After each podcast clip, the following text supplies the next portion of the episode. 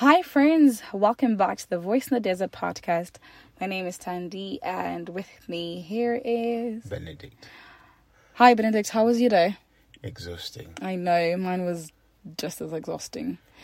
We are exhausted, and honestly, we are just daily. We've been contemplating not recording. Well, I have been contemplating not recording a podcast episode, but Fadi here has um, been very true to recording the podcast daily. So yeah, um, We gotta do what we gotta do. we do. We'll dive right into the readings for the day. Um, if Fadi sneezes or coughs, he's got a cold. Just bear with him, please. Um, yeah. So today's readings talk about mercy. In fact, the responsorial psalm talks about mercy. It actually says, "Have um, if you are to judge us based on our sins, O Lord, um, who would who would be found who would be found innocent?" The actual phrasing is, "Lord, do not deal with us according to our sins." And I feel this is very important because I mean, look at it. If God were to actually judge each of us based on our sins and actually deal with us according to our sins, we would be nowhere. Like, all of us would not have the blessings we actually have. And I think that's just where we see the mercy of God. Like, in as much as we're sinners, God still blesses us.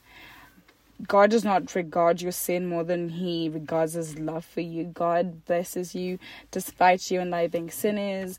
God still gives you the breath of life.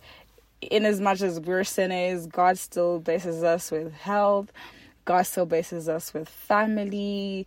God still blesses, blesses us with friends and food and shelter and clothes. And if you're listening to this, then God also blesses you with the internet. And that is such a huge blessing. So there's the um, the the the the side of mercy and then there's the other side of um there's a side of mercy, then there's a side of sin, and there's a side of gratitude.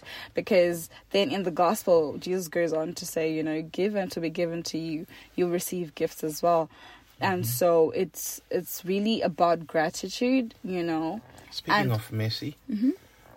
I think one of the key things that we forget is to actually ask for God's mercy. You mm-hmm. know, you mm-hmm. see that in the first reading. You know, mm.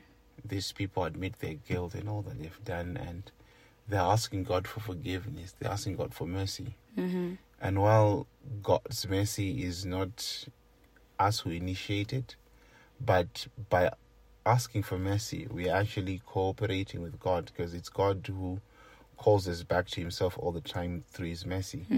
So, as Christians, it's it's very important to be people who ask mercy, and as a Catholic, that's something you do all the time you go to mass. Mm-hmm. Kyrie eleison, you know. Number 10 today, what city? Lord know. have mercy on us. Lord have mercy on us. Christ have mercy on us. Lord have mercy on us. And that's one of the things that touches me the most about interacting with Gogo.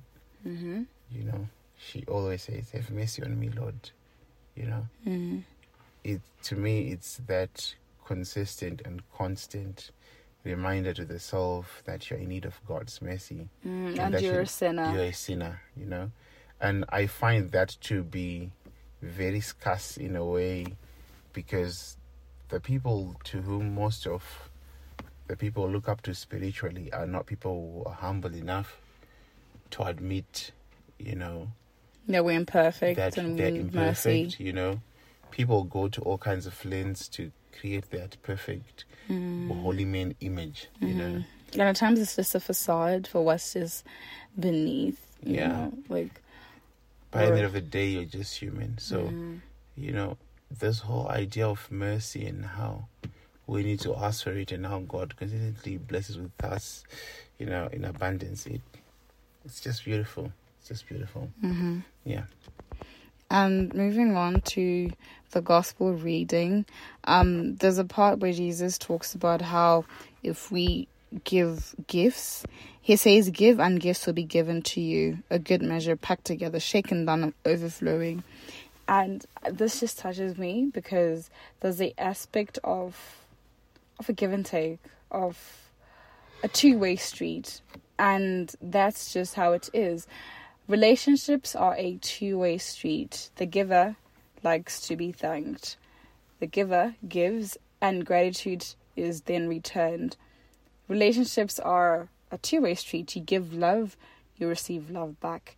And that's, I guess, that's one of the reasons why it's so painful as humans as we experience relationships when you feel you love someone and you don't feel like the love is reciprocated. And so, um, if you give, you expect, just by the virtue of giving, by the very fact of just giving, you expect to receive that love back. You expect, if, if I'm your friend and I come to you and I tell you my stories and I tell you my worries, my struggles, I expect to get from you sympathy or empathy at the very least. Mm-hmm. I expect to get a listening ear and a person who's just going to love me for who I am despite my struggles.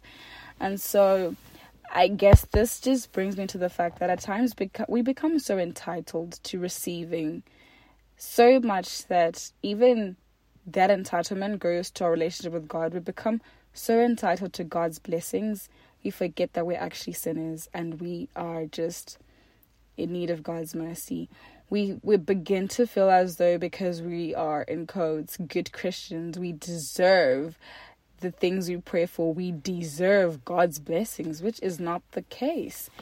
And so I want to take a jibe at, you know, the whole idea behind the prosperity gospel because I think that's what it's hinged upon. Mm-hmm. You know, that if you live a good life, if you if you follow God's commandments and you do all things that God does, God will do, bless you. God will bless you. And the people who are leaders of this church, they are somewhat, you know, exemplifying that through their lifestyle. Mm-hmm. You can obviously drive private. You could you could be driving in limousines. You could be private jets. Jet, private jets. You know, you could be having multi national, you know, uh, businesses. You could have all this wealth, and mm-hmm. you know. And we're not against all that, guys. Like in themselves, we're not against that. We're not against people having private jets or anything. No. But then what it then does is it misleads, you know, the mm-hmm. person down there to think that if they love God enough, love yeah. God more, like God will bless them with more wealth. You know? And then when they don't get that wealth, they begin to throw a tantrum and they don't want to walk with God anymore because